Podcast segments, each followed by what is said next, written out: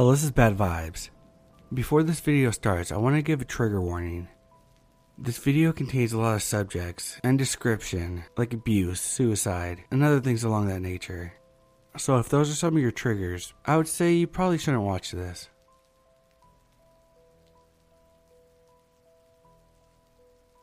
So I'll just throw this one out there. In the early 2000s, when I was 4 or 5, my parents had just gotten a divorce, and my mom started dating this guy. Anyway, my mom started seeing this guy, and he would come to our house regularly. Things didn't seem bad at first, but he drank daily. This wasn't something I understood yet at my age. Let's skip to the bad stuff. So, this guy wasn't too bad to my sister, who was two or three at the time, but he took some sadistic interest in hurting me. He arrived at our house almost every day, and the first thing he would do was take off his belt and start beating me with it. This had gotten to the point where I would hide if I knew he was coming. As for why my mother didn't leave him, he threatened to kill us if she did. Now, this one incident that's burned into my memory. On a random day, he had found this nice little cardboard box. He picked me up and shoved me in said box and sat on top of it. My mom was doing the dishes, so I assumed she couldn't hear me screaming for her as I peered out the box's handle holes at her back. Before he covered the holes with his hands, I screamed a good few minutes as his asshole just laughed about torturing me. The only reason why he got off the box was I had a small screwdriver in my back pocket that I used to stab him in his ass. This got him to fly off the box and pissed him off because he wasn't having fun anymore. He picked me up again and carried me off to my room where he proceeded to beat me with his belt. Then he left me in my room after taking my lamp and locking my door. I was afraid of the dark, so I cried and screamed some more. I kept crying until he finally left, and my mother came in and opened my door. The random beatings would go on until he eventually got into some trouble and ended up in jail. Sometimes I think maybe my mother called the police on him. He called my mom from jail and told her that if she found anyone else, that he would kill her, me, and my younger sister. We ended up moving three cities over, and as far as I know, my mom never heard from him again. This asshole is almost single handedly responsible for several of my long term phobias, and as an adult now, I'll kick his ass if I ever saw him again. So, psycho asshole, for my sake and yours, let's never meet again.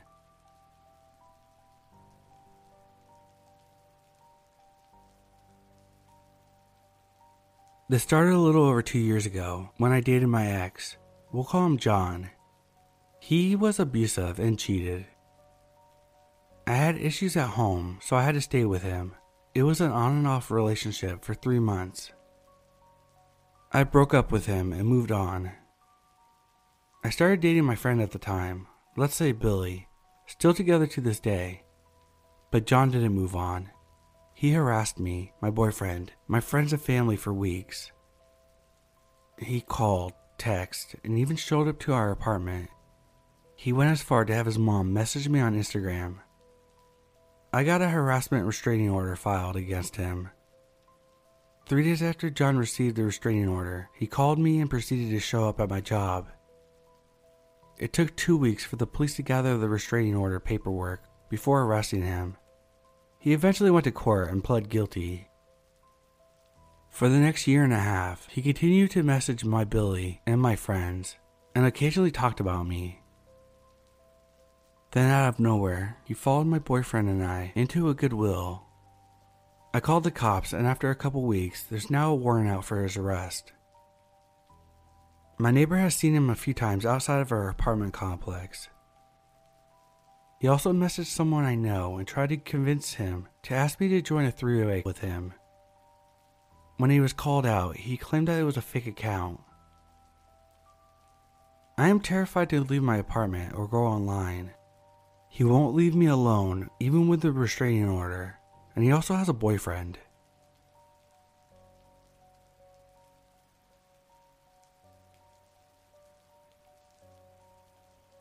My ex JJ was a creep. I was with him for 19 months. This happened around two months into the relationship, as he was just starting to get controlling, and it terrified me. It was around 2 a.m., and I was in bed. I have super bad insomnia, so I was listening to YouTube and scrolling through Reddit, not expecting to sleep for at least a couple hours, when I heard a tap on my window. I assumed it was my cat, so I called her name, because she always meowed when she heard her name. It was silent, and then tap, tap, tap. I turned my YouTube down and called out my cat's name again. I heard a meow in the bathroom and panicked. It wasn't her outside my window. So outside my window is the roof of the extension that was built. It slopes up to my window, so it can easily be climbed onto via my neighbor's woodshed. At this point, I knew someone was out there, but I was too scared to look. I sent JJ a message about it, but he was asleep, so it sent, but it didn't deliver. The tapping kept happening. Roughly every 20 seconds, there would be a tap, tap, tap, and then the silence. It continued for about 45 minutes while I laid in bed just listening. I felt like I was stuck in bed, like if I came out from under the quilt, then they would somehow get me. After about an hour, I realized it stopped completely. I pulled myself out of my bed and went into my kitchen. From there, I could see the roof. I saw a pair of legs dangling over the edge, illuminated by a torch. I decided to give up with my room and I slept on the sofa with my cat that night. At least whoever it was wouldn't know where I was. Next thing I know, I'm waking up to my alarm. I go to turn it off and I notice I have a Snapchat from JJ, which is odd but not unheard of. They're from around 3:30 in the morning, so probably just after I fell asleep. I opened the snaps and my stomach dropped. It was a photo of my bedroom window from the outside, then one of legs dangling in my garden, and then one of me sleeping on the sofa, taken through the kitchen window. I messaged him asking him what the fuck he was doing. I got a reply saying that he came to my house to check on me and chase a guy off from my house. At that point, he had me convinced he could do no wrong, and if I opposed him, I was scared about what might happen so I just left it at that. From then on, it happened a couple more times, and every time I would just try to ignore it. But with the joy of hindsight, I know I shouldn't have. I should have told someone and broken up with him, but I was too scared of what he might do. I have a lot of stories about JJ. I might write some more. I've been considering putting it into a book somewhere, but I'm not sure.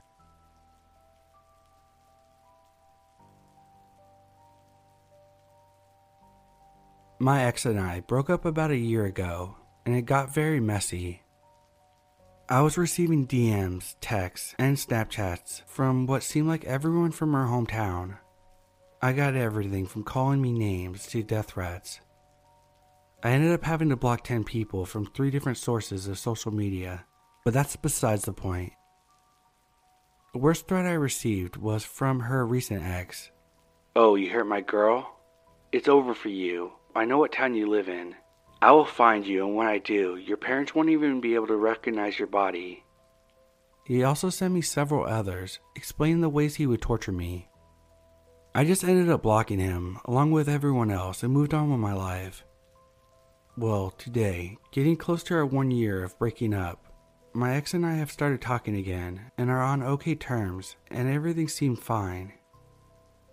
I go about my day and walk over to this popular deli to grab a bite to eat and end up passing a friend of mine along the way. They shouted my name across the street and I head over.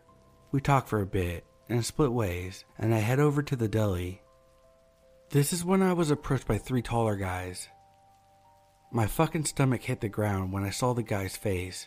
It was the ex boyfriend. I knew instantly from having to stare at his profile picture, and he brought friends to find me. He quickly grabbed my shoulder and tightly looked me in the eyes. I stared back into his, and they seemed full of rage, and instantly, I finally found you, he said in the, probably the most calm voice as he continued to whisper, You know what I have to do to you now. I'm a man of my word. Every inch of my goddamn body began to crawl. Fight or flight was kicking in, and time felt slow mo. My brain was running a million miles per hour. 3 verse 1 Okay, this isn't good, but they can't just kill me in broad daylight. Do they have a car? Oh god, are they gonna kidnap me first? I started to look around for an exit. He then tightened his grip and said, Nobody's gonna save you. This is when I booked it, full pedal to the metal. I knocked his grip off of me and watched the three guys try to grab me, but I was already gone. I ran as fast as I could. Thankfully, I know this area pretty well, so I took off towards the direction of my friend's apartment. They chased, and after screaming full blown battle cries, I turned the corner, and by the luck of God, someone was exiting my friend's apartment building, which had a lock from the outside gate. I dashed in and slammed the gate behind me. I watched for about five minutes as they searched the nearby area for me, checking behind dumpsters. These guys were serious. I feel lucky to even be telling this event right now. This is one crazy motherfucker I hope to never meet again.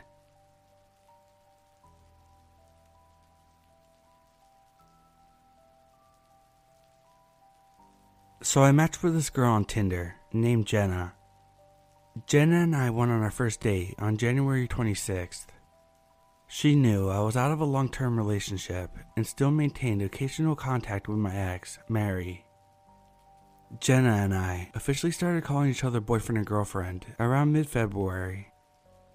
Three days ago, while I was in a shower, she goes through my phone and reads old messages between Mary and I.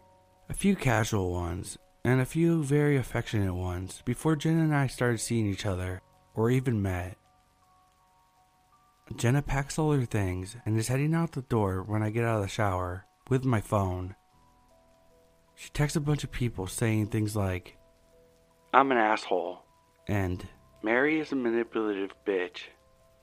She hacks into my Facebook and makes a post calling Mary a whole slew of names and blocks several of my friends. She does the same thing with Twitter. I get a hold of a coworker's phone and use it to try to contact her and sign back into my Facebook. Once she realizes I did, she changed my password and my email passwords as well. Eventually, she tells me she wants to talk this out, and we meet at my place. I play along so I can get my phone and passwords back. She gives me my phone and makes me call Mary, telling her that I'm cutting her out of my life. I got a hold of Mary earlier and warned her that something like this might happen. We both have a background in theater, so we had a very convincing argument over speakerphone so Jenna could hear. Jenna gives me my passwords and I immediately change them.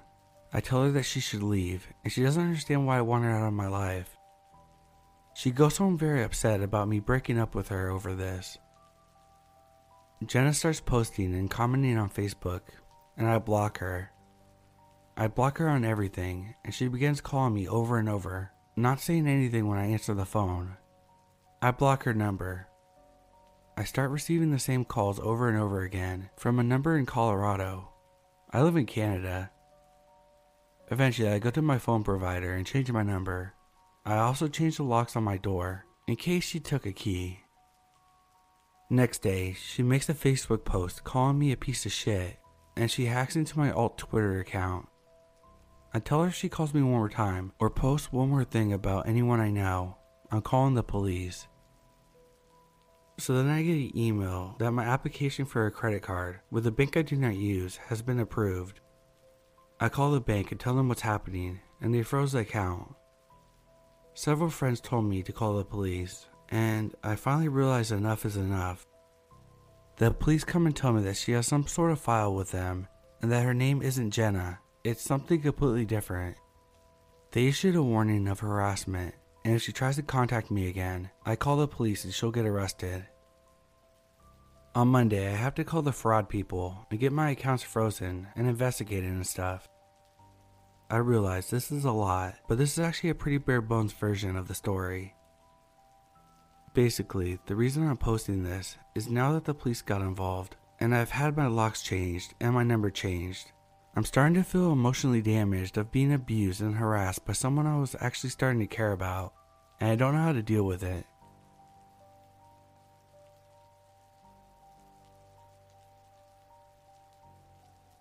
It's hard to pinpoint when this occurred, but every time I think it's finally over, I'm reminded it's not.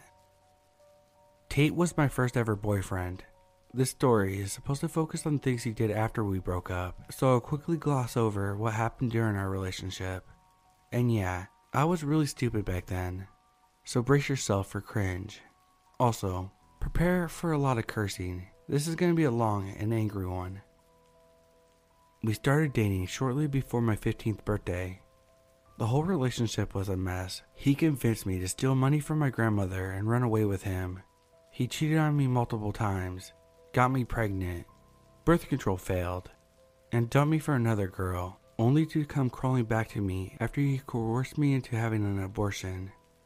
He also lied a lot, like a lot, but of course, I forgave him over and over again. The whole ordeal lasted 21 months before I finally had it and ended it once and for all.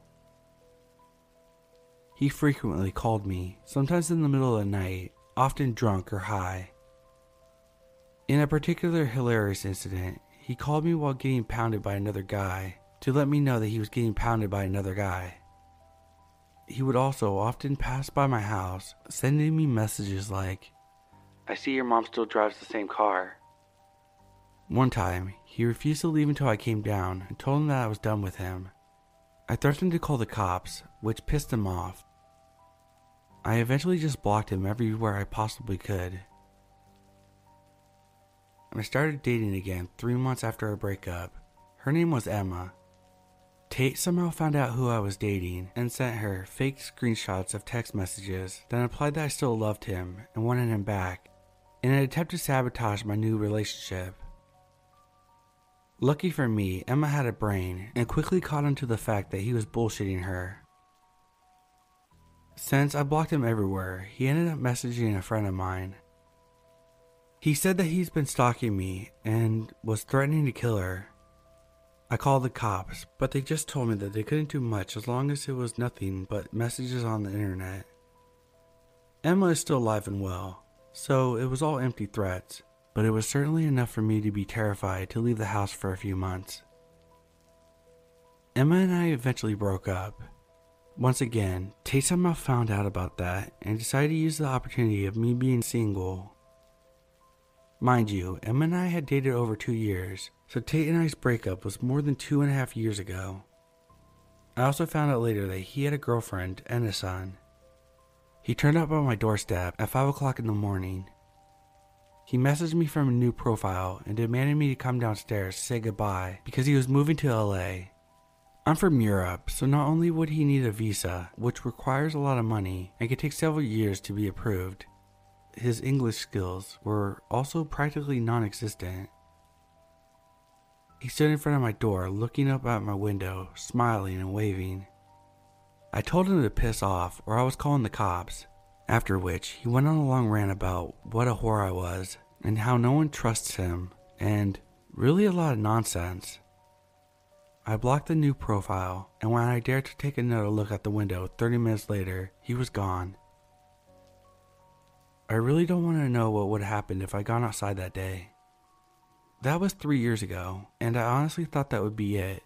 After all, our breakup happened almost six years ago now. A few months ago, though. Alright, backstory needed. I fell in love with someone online. He lives in America. We got married, and I moved to America. I decided to clean up my block list on Facebook. It had been such a long time, I didn't think much of it when I unblocked him. After all, I was married and lived halfway across the planet now. Not one month after I unblocked him, he messaged me in the dead of night, which would have been the same time in the morning for him. Hey, I was just about to stop by when I remembered that you live 5,000 miles away now. How's it going? I straight up have no idea how he knows I moved to America. Profile on Facebook is set to private. I had a mild anxiety attack, even though I knew he literally couldn't touch me. I don't want to talk to you, was my response. Are you sure? I'd like to know how it's going with your husband, and how is America? I replied, Yes, I'm sure. I don't want to tell you about me, or my husband, or my life in America. I'm done with you. I've been done with you. Just leave me alone. His response was a one minute long voice message. I didn't listen to it because I didn't want to hear his voice. Instead, I forwarded it to a friend who listened to it for me. According to her, there was a lot of rambling, he apologized for the voice message, saying his cab driver had punched him, which leads me to believe that he was either drunk or high, again, and how he still likes me, and that he would love to stay in contact, and if I wanted someone to talk to, he'd be there. The rest was unintelligible, as there were sirens in the background. I never replied. Instead, I blocked him, again. Every time something like this happens, I think it's the last time, at this point, it feels like I'll never fully get rid of him.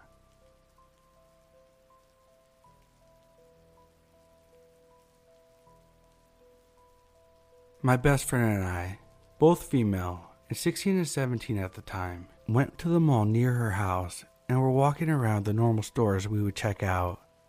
We saw this cute guy, 18 to 19, but I didn't know how to approach him since we were social outcasts. He must have noticed because he came to talk to us. After a month or so, I started dating him for about five months or so, and I'm introduced to pot and mushrooms. A few weeks to a month into the relationship, he tells me about a girlfriend he had back in Tennessee that cheated on him when he moved down south. He told me that he knew the Mexican mafia and, in great detail, how he wanted to kidnap both his ex and the guy she cheated on him with and their families and slowly torture and kill them. I thought he was joking until he got into lengthy details of injecting acid into veins, violent beatings, and body disposal. My parents picked me up after that. Not telling them what I learned, I just silently cried in the back of the car. He shows me his sword and knife collection shortly before I joined a D&D group that hosts at a store in the mall I live next to. After I join, he becomes very upset and jealous, and went as far as showing up during a session I was not present for and threatened him with some of his knives. I, of course, apologized to my group since I knew every one of them from my friend group at school. Not much later, he thinks that I'm pregnant and shows me a case from the FBI that included black gloves and weighted knuckles just in case he needed to force a miscarriage by beating me. I went to my best friend's house since she lived down the street. Her entire household of maybe 12 or so was waiting for me outside, and her stepbrothers had the guns ready. We talked him down, and he just took me to get the morning after pill. I don't remember what caused this, but at some point I sent him a lengthy message of, I'm sorry, and he made me bow to him the next time I saw him and say it as many times as I wrote it. He also threw something I gave him in the street and kept running after it, picking it up, running back to me just to throw it. I used to take the light rail every weekend to see him, since it was right next to my school and it it is right down the street from him. He once fell asleep when I was riding it and wouldn't answer his home phone or cell phone. I had to walk like two or three miles in the Arizona sun during midsummer to get to him since he was closer than my friend. After that, I started going to his house less and hanging out with my friends closer to home. He called me one day when I was hanging out with someone who shared the name with one of my D&D mates and he blew up. We basically ended our relationship over the phone and I hung up on him. I refused to answer his calls as well he wound up apologizing and attempted to win me back. I refused, and he started threatening driving into my house. I don't remember having any physical or visual interactions with him since. I don't think I would have been able to leave him if we didn't have that fight over the phone. I'm terrified of what would have happened if I managed to try to break up with him in person, or worse, if we had gotten married which he mentioned while trying to win me back that he was going to ask me to marry him. I had another piece of shit boyfriend a few years later for about a year, and it caused additional mental trauma. I don't want to go into too much detail really, but he would make me watch him punch himself in the middle of the head or bang his head against the wall. It was as if he was punishing someone else with how much he put into it. Both of these men could have easily done something terribly worse if their relationships had not ended. I refused to date anyone five years after that relationship. I wanted someone to connect with me and didn't change after we started getting physical. My boyfriend of the last two and a half years is aware of some of these details and is very understanding as to why I shut down during certain situations. He's been trying to help me open up to him since I only ever had one other normal relationship and hadn't had another person care for my feelings and opinions for a long time. He can tell when something's wrong and will keep asking me until I tell him since he knows I'll still shut down, but want to open up to him. In the time I've been with him, I found myself crying with him beside me because I can't believe I found someone so sweet to me. It happened quite often at first, the crying that is, but it's since slowed down. Still happens though. He's been with me through so much.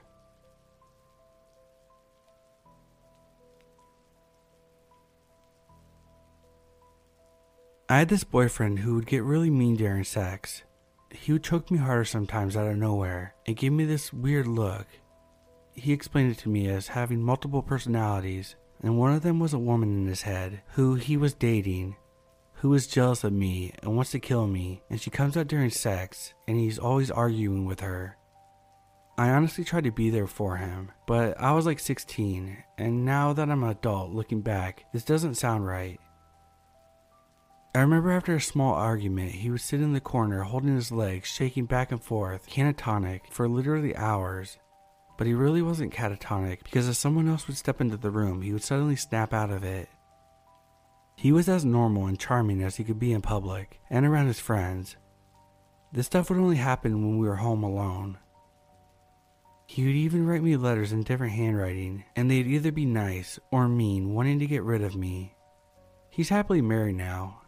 I never heard of anyone else seeing him do this shit.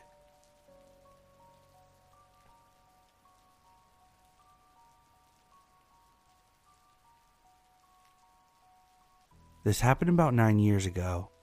I was living with a roommate at the time in a townhouse in a suburb of Denver.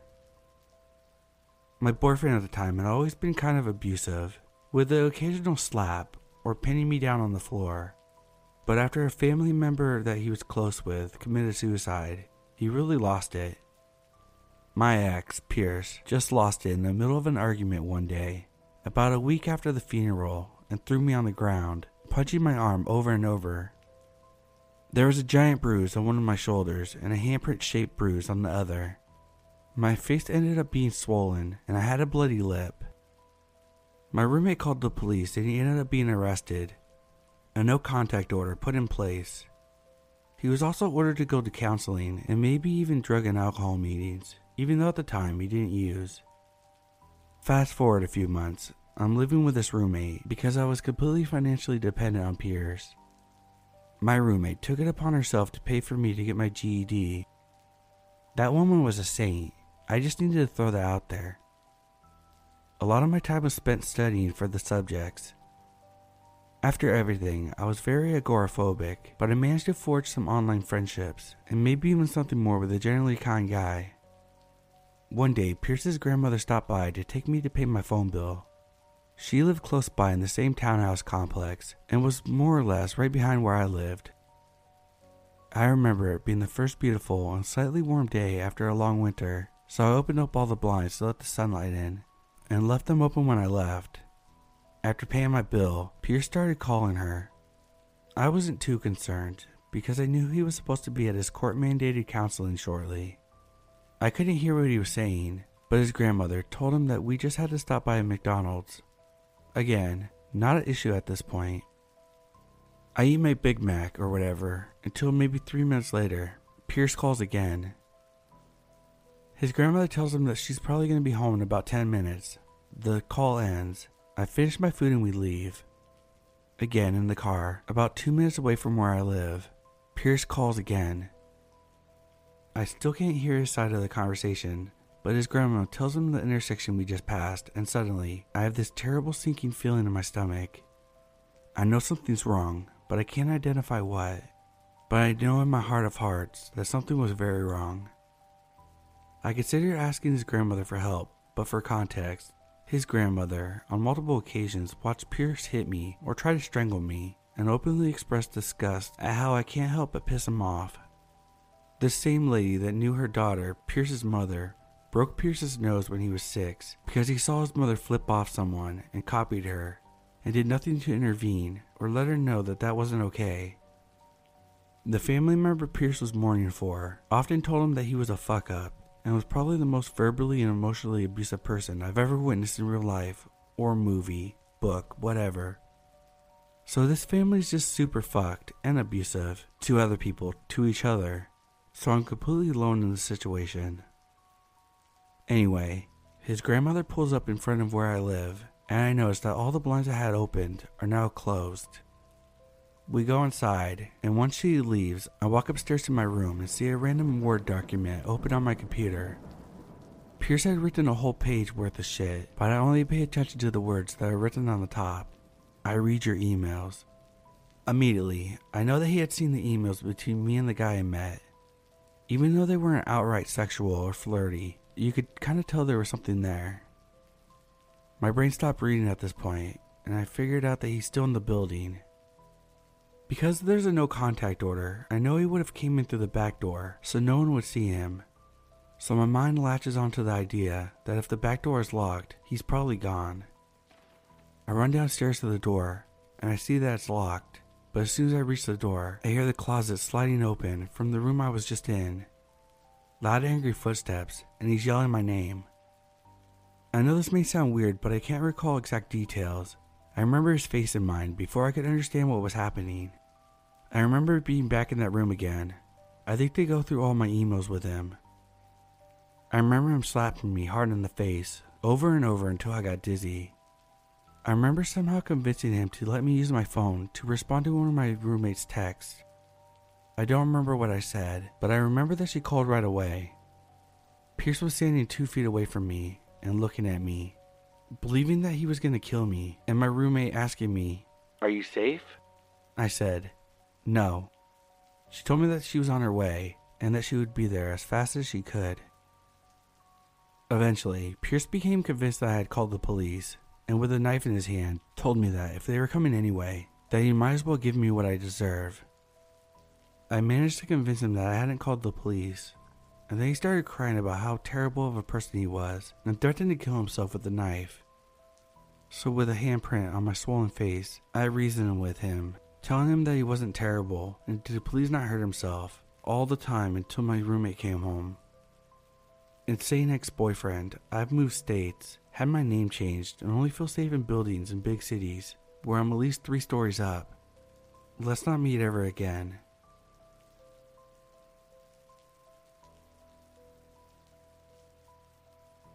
Just want to start off by saying that the story occurs over a couple of years. It's been a long time, and it's really hard for me to type this out because it makes me feel very anxious to this day. Some of the time frames are a bit cloudy for me, when I was 15 or so, my mother reconnected with an old crush of hers from her junior high school days, Wayne. Soon after, they started dating. At the time, I thought it was pretty cool because I actually went to school with his son, same grade as I was, Brandon. He had two other kids as well, both younger, James and Allie. I didn't actually see Wayne very much in the beginning, as he and my mom would often go out or hang out at his place. One night, I got a call from him sometime close to Christmas asking what I would like for a gift, which I thought was strange because I barely knew the guy. But I just assumed that he was trying to get on my mom's good side, so whatever. He started coming around more, and I remember just something about him sent alarm bells off in my head like you wouldn't believe. He just gave me the freaking heebie jeebies. Wayne moved in very soon into the relationship, and I just chalked up my uneasy feelings about him to him and my mom moving too fast in their relationship. Fast forward some time. My mom was working at a liquor store, and I was home alone with Wayne. I can't remember what this was over, but we got into a heated argument. I was young and full of teenage angst, so who knows? Next thing I know, he headbutts me, and I was so shocked I didn't know how to deal. I told my mom, but nothing happened. Eventually, he managed to convince my mom to quit her job because he could financially support us. She also had back and knee issues, so she agreed. Then shit started to get fucking weird. I suddenly got a peeping Tom who would peer into my windows late at night in the summer. I would notice because I saw someone, or my neighbor would see someone. At one point, someone saw him taking pictures outside my bedroom. Not sure if I was home or not. The police were called, but of course, they can't do anything if they can't actually catch the guy. I was terrified. I'm so uneasy sleeping if windows are low. Wayne took action and convinced that he could take care of the family. Such a hero. He convinced my mom to get a security system, which cost a fortune, and that had to be paid monthly. He convinced my mom to get a dog, Coda, to keep us safe. Turns out, Wayne had hired people to look into my window. In the winter, I could see footsteps all the time that led to my window. I didn't learn that it was him until much, much later. I'm not even sure how we found out. He started getting physically abusive with my mom, me, and worst of all, poor little Coda. I would just hold her and cry because I felt so bad for her. We felt totally trapped financially and felt scared of whoever this dude was peering into the windows at night. We were scared. We were absolutely fucking terrified. One night, Wayne didn't come home. My mom called him over and over and over, and he wouldn't answer his phone. When he did arrive home in the wee hours of the morning, his clothes were ripped, he was dirty as hell, covered in blood. Wayne claimed that he was mugged. Not long after this incident, homicide detectives show up at my house. When they did, he pushed me away and tells me that he will speak to them in private. When he returned, he comes up with a story about how it had to do with a neighbor of ours going missing, and that they were just going door to door looking for any information, and that they wouldn't be returning, so there's no need to worry. A couple weeks after this, a truck was found abandoned and they found a body. There was a murder. The accused was a neighbor of mine. Honestly, it's never been proven, but there's no doubt in my mind that Wayne had something to do with it. Ah, and here's where we learn that Wayne has a crack addiction. He was a huge dude. You'd never guess by looking at him that he had an addiction to drugs, hence why it took us so long to figure out. It all came to a head one night. He and my mother started to argue. I heard banging come from the bedroom, and I went in running to save my mom. I found my mother huddled in a corner in their tiny ass bathroom, and him on top of her, beating her. I screamed and grabbed at him, begging him to stop. He then turned on me, grabbing me by the neck, pushing me up against the wall by my neck, and punched the wall directly beside my face. He let me go, and I went running. He had purchased an old timey battle axe that happened to be sharpened, and it hung on our wall. He grabbed it and started chasing us with the axe. I thought we were gonna fucking die. Now, just a note my mother tried calling the police when they first started arguing, but they didn't come. As he was chasing us with the axe, I had dialed 911 on my phone. I was screaming, begging for them to come. In this whole mess, I don't know how he stopped or why, but he just left. Once the cops got there, he was already gone. He did eventually get caught and charged. We, of course, were summoned to testify in court. My poor mom was too scared to testify, so she refused. We still had to go to court though. We saw him in the courthouse, and he gave my mom the most sinister fucking grin I've ever seen. He was pleased with himself. He felt no remorse.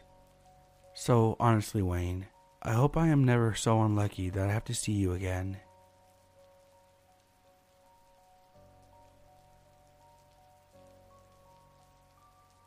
This story is about my dad's ex girlfriend. My dad has horrible luck with women. He's like a crazy magnet. Every woman he has dated, except for his current girlfriend, have been abusive both mentally and physically. This list includes my mother, but this story is about his last girlfriend, Mary. She has gone from stalking not only him, but me, my husband, and our daughter too. They met at a Christmas party and hit it off. He had just gotten out of a bad relationship with a different woman that he had been on and off with for three years. She was the classic narcissist type. Well, Mary seemed different. She claimed she was also just getting out of an abusive relationship they went out for a few months, but she never let my dad over to her place.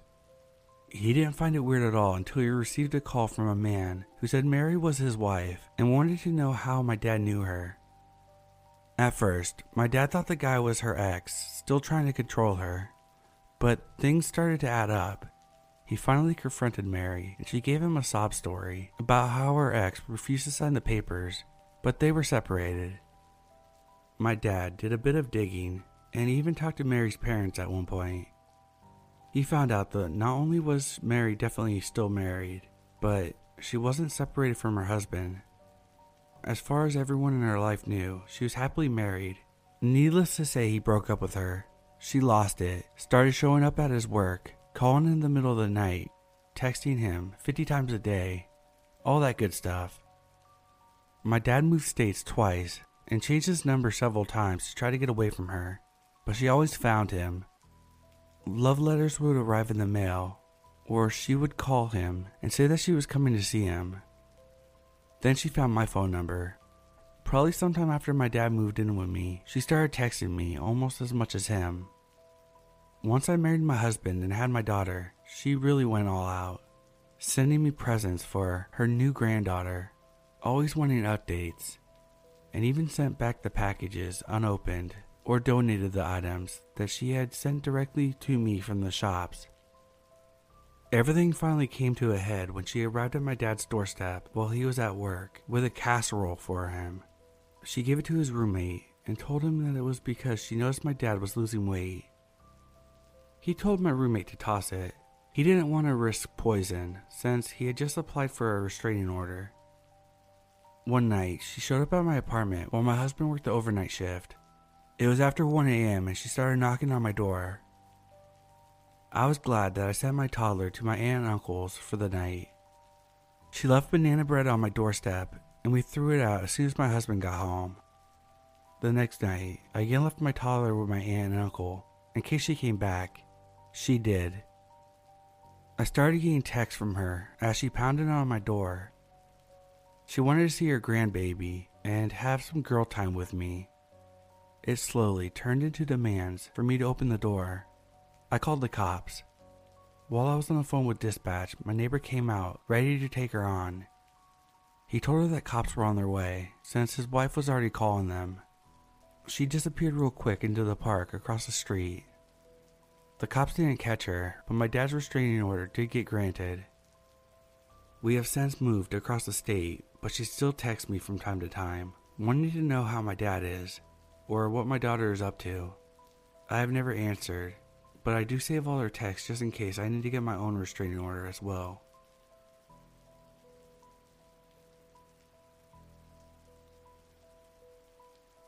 This event requires a bit of backstory. In early 2014, my best friend Lily met a guy named Nathan at a club through one of her friends from her college. She and Nathan instantly hit it off and were officially dating within a few weeks. It only took a few months for Lily to fall head over heels for this guy. Before long, she was even telling me that she thought he was the one. I was happy for her experiencing some good old college romance. It eventually led to her losing her virginity to this guy. I really had no opinions of this guy, aside from what I heard from Lily. From what I heard at first, he sounded like a nice guy who just had a lot of bad stuff happen to him. This guy had some serious baggage. He had a poor background and lived with his grandmother. I can't remember if he ever told Lily about his parents or not. He had a three year old son named Isaac, whose mother was a drug addict Lily was in love with Nathan so much that she was willing to stick with him and help him with some of the drama. In spite of hearing so much about him, I only met him twice. Once when he picked up Lily from work, we work at the same place, and the second when. I'll get to that. However, things first went downhill when Nathan broke up with Lily in September. He had recently become a rookie police officer and was moving to another city for more training. He said he would come back for her, Still, Lily was devastated by this. But unexpectedly, he was back in town within a month. This whole episode fell off to me. Lily and Nathan tried to start things up again, and things were starting to look up for the couple. That is until Christmas rolled around. In something straight out of a soap opera, Lily broke up with Nathan on Christmas after finding some damning information about him. After he broke up with Lily in September, he apparently went and slept with one of his cousins and got her pregnant. His cousin later had a miscarriage, and to add to that, Nathan revealed that he had both chlamydia and genital herpes. He knew he had both of these, yet purposely didn't tell Lily in order to have lots of unprotected sex with her. Lily got herself tested. While she didn't contact chlamydia, she tested positive for genital herpes. As expected, she was devastated by this and went through a brief period of depression. It quickly became apparent that Nathan was not the type of person Lily thought he was. He was sexist, a womanizer, a cheat, and a liar. He had sex with multiple women, and, just like Lily, he kept the information about his STDs a secret. He even tried to turn all his friends against Lily, saying that she broke up with him, and even tried to drive apart Lily and Yasmina, the fiance of one of Nathan's cousins, who was now close friends with Lily. Lily didn't stand for this and made sure the truth was known. She talked to Yasmina and her fiance about it, and they eventually kicked Nathan out of their place. Word began spreading around Nathan's community about his wrongdoings, and even his backup girlfriend broke up with him. It wasn't long before Lily was taking self defense and gun classes. Nathan knew where she lived, and obviously had some weapons training due to being a rookie police officer, a job he soon lost. She often told me that she was somewhat afraid of him, and mostly she was furious. If he ever tried to hurt her, I'm sure she would have blown his brains out. Anyway, my second and final encounter with Nathan was at the tail end of this drama earlier this year. My first encounter with Nathan had been brief, but afterwards, Lily had told me that Nathan had been initially jealous of me due to the fact that I was a close guy friend. We were friends since toddlers, while our first encounter was brief and under friendly terms, our second encounter was far from that. I had a morning shift at work that day and had just ended my shift. It was early in the afternoon, so I was hurrying up to my car to get out of the heat. As I walked to my car, I quickly noticed Nathan leaning against the car a few rows away. As you expect, I was furious upon seeing him, given all the crap he had caused my friend. I assumed that he was waiting for Lily or something. I only chuckled because Lily was on family vacation in Montana at the time. I decided not to confront him. I was always keen on listening to Lily and gave my two cents, but for the most part, I had been successful at staying away from the drama. Suddenly, Nathan turned in my direction and immediately stood up completely. He tapped on his car, and who I assumed was a friend of his stepped out they began to power walk in my direction. Wasting no time, I jumped in my car, started the ignition, and pulled out of my parking spot. As I did, I heard a loud knock on the back of my car. I looked in the rearview mirror to see Nathan punching the back window in some attempt to stop me. I kept going. I was almost out of the parking lot when I looked in my rearview mirror again to see his car speeding in my direction. I sped out of the parking lot with him right on my tail.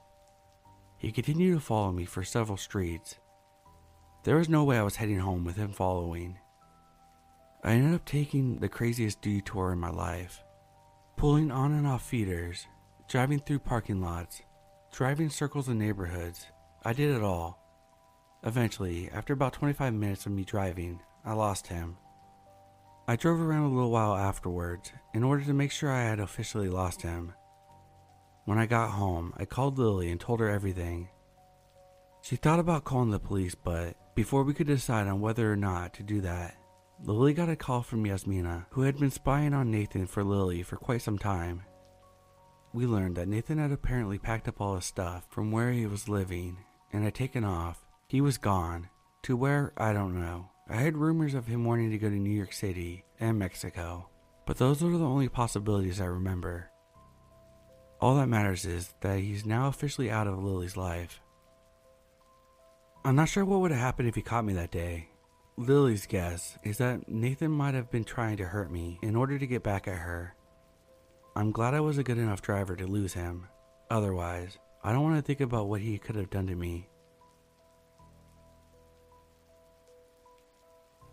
This is going to be a bit long. So, I had this best friend in high school named Lena we were friends for about a year and a half, and we would spend almost every weekend at our house, listening to music, watching scary movies, and gossiping. She was just a little bit crazy. the type of girl to beat up her boyfriend's exes, unprovoked. She actually did that once. And catfish people. I say we were best friends, but actually it was more like I looked up to her, and she liked that she could boss me around and hang out with me whenever she pleased. She was extremely manipulative and two faced. She had a hobby of being nice to girls at school, then going on their social medias and making fun of everything they posted. She would befriend people just to get information from them. When we were friends, Lena was dating this guy named Nolan. They dated for about a year and a half and had lots of troubles for the last six months or so. He would go out drinking most weekends, and she would cry in the middle of the night and blow up his phone, yelling at him and making him feel guilty. She was borderline psychotic when it came to his exes or girls that he was friends with, and they just weren't really working out, but they stayed together anyway. At some point, Nolan got Lena pregnant. At the same time, one of Lena's friends, whose name was Autumn, became pregnant from the guy I was in love with. Naturally, I wanted nothing to do with Autumn, but because they were both pregnant together, Lena started hanging out with Autumn most weekends and neglected our friendship. After about a month, I became fed up with it and started ghosting her. At first, she tried to apologize, but I was not having it. Since the other girl was dating the guy I had been in love with for two years, and I was jealous and childish. So eventually, Lena got pissed at me and stopped trying. A few months went by and Lena had the baby. Nolan and Lena stayed together to take care of their son, but their relationship was absolutely horrendous at this point. She cheated on Nolan, and he decided he wanted out of the relationship, but continued to see his son and buy things for him. However, Lena and Lena's mother made things very difficult for him by constantly changing the days he could see his son and refusing to let him take his son anywhere besides Lena's house. Lena's mother would also throw out Christmas presents from Nolan, ignore his phone calls, and eventually told him he wasn't allowed at her house. Nolan begged for months to see his son, but it was clear that Lena and her mother didn't want him in the picture. He offered to pay child support, but they didn't want that either. They just wanted him gone, so he stopped trying. Apparently, even that wasn't what they wanted. Lena took to social media to talk about how Nolan was a deadbeat. She told everyone that she knew that being a single mother was really hard and that the baby daddy refused to take care of his kid. A year after they broke up, I met Nolan in person. We had been talking online for a couple months about Lena. We had shared stories about her crazy meltdowns and her manipulative tendencies, and we talked about the time that he came to her house while I was there and attempted to scare her by jumping out when she went out the front door, but instead accidentally jumped out at me. He thought that was the funniest thing ever, that my face stayed stone cold and I just said, Sup. We had a similar sense of humor, and at the time, I had no one. I had just come out of one of the worst depressive episodes of my life. It had lasted for a good year, and I had dropped out of high school, been doing drugs, isolating myself for weeks at a time, and considering suicide. He was the one to help bring me back from the brink. He was kind, and he was my support system. We were just friends at first. When Lena caught wind of our friendship, she reached out to me. At this point, we hadn't been friends for a year and a half. We caught up and talked about what had been happening in our lives. She asked me what was going on with Nolan, and I told her that we were just friends. Everything seemed fine. That's when her erratic behavior started. She randomly blocked me on social media, then unblocked me a month or two later. Sometimes we would talk, like, How are you? Everything good? And the next day, I'm blocked. At one point, I asked one of her friends to get her to tell me why she was doing it because I was so confused. So she unblocked me and told me that she was salty about the situation with Nolan and the fact that I was friendly with him. I asked her why she keeps making up with me and then suddenly gets pissed off again and cuts me off. I told her I'm tired of thinking things were good only to turn around and pretend like we never said anything to each other. That's when she said she could block me again or keep me unblocked. Whatever I wanted was fine. But she felt I had done her wrong by abandoning her during her pregnancy and befriending her ex boyfriend. I tried to explain to her that Nolan was my friend. I tried to tell her that Nolan was all I had in my darkest time of my life. I tried to tell her why her neglecting me for Autumn hurt my feelings, but she wasn't having it. I understand where she was coming from, I do, and I acknowledge the fact that I acted childishly and in a cruel way. But I tried to make up with her multiple times. I tried really hard, and she couldn't even stick with whether she forgave me or not. So I told her to block me again, and I was done with it. She told me she wouldn't block me again, and that she gave me her blessing with Nolan. She said it was fine if we wanted to date, and that she hoped that I had a good life, and I said the same to her, and I really meant it. We had a bad end, but I was glad we could at least wish each other well. It was a few months after I last spoke to her that Nolan and I started dating. I had waited so long because I was worried about Lena, even though we weren't friends anymore. But she had given me her blessing, and she was dating someone else new, so I went with it. It was around this time that I received a friend request from a girl on Facebook named Casey.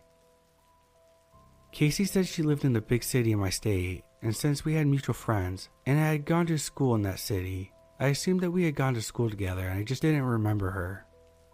She seemed like a real person. She claimed to work at Hooters, had made posts about how her workday went, had several pictures of the same girl, made frequent posts about her ex boyfriend. I accepted the friend request and she messaged me telling me how pretty she thought I was. I thanked her and told her to message me anytime she wanted to chat. For the next few months, I was clueless. I went about my regular life, posting about the things Nolan and I did getting my GED, hanging out with friends, visiting my mother, etc. Occasionally, I would see strange posts on my timeline from Casey, but didn't think much of it because I had over 1,000 friends on Facebook and I rarely saw them. They were mostly posts about how much she hated her baby daddy and how her line of work sucked. But there were two posts in particular that caught my eye. One was a post that seemed to be referencing something I had posted the day before. Another one was of her saying, We all know a dirty whore named, with my first name in the blank. So I went through her profile, then clicked through months and months of posts. Some were about her line of work. Everything else was related to me and Nolan. Everything. There were posts of her complaining about her deadbeat baby daddy buying things for everyone but his kid. Posts about how sad she felt about the breakup. Posts about how she missed me and thought of me as a sister, which is bullshit and I'll explain why later. Posts about how I stole her boyfriend. Also bullshit. She made fun of my hobbies, had directly referenced some of my posts, talked about how much she hated me, said I was a dirty hoe. She even had people in the comments egging her on and talking shit too, even though no one knew who she was talking about, but I did. She mentioned things that only the two of us knew. She referenced our past experiences. It was undoubtedly Lena. I messaged Casey and told her I knew she was Lena she played dumb and told me that the initials were of another girl she knew. When I looked up the name she gave me, not a single person on Facebook had that name. When I told her that, she brushed it off and tried to get me to talk shit about Lena. So I played along and talked hardcore shit. I lied about a lot of things in an attempt to get her out of herself, but in the end, all she did was send screenshots of our conversation to Lena's account in an attempt to make it look like Casey was real and was trying to help Lena out by showing her what kind of person I was. Casey then immediately deleted her account. She didn't block me, she deleted it. I had a friend and my dad check, and neither of them could find Casey's profile. So another month went by, and I found out that she had reactivated the account, and because I couldn't block a deleted account, she was in my friends list again and had access to my file for who knows how many days so I blocked her. She then sent me a friend and follow requests on three different websites under Casey's name, which I also blocked. It was around this time that Nolan and I began to get a lot of friend requests from obviously fake accounts. We would often report them and block them and try to pretend that she wasn't going insane. One of these fake accounts was extremely obvious because it poked both me and Nolan on the same day at the same time she was taunting us, I guess.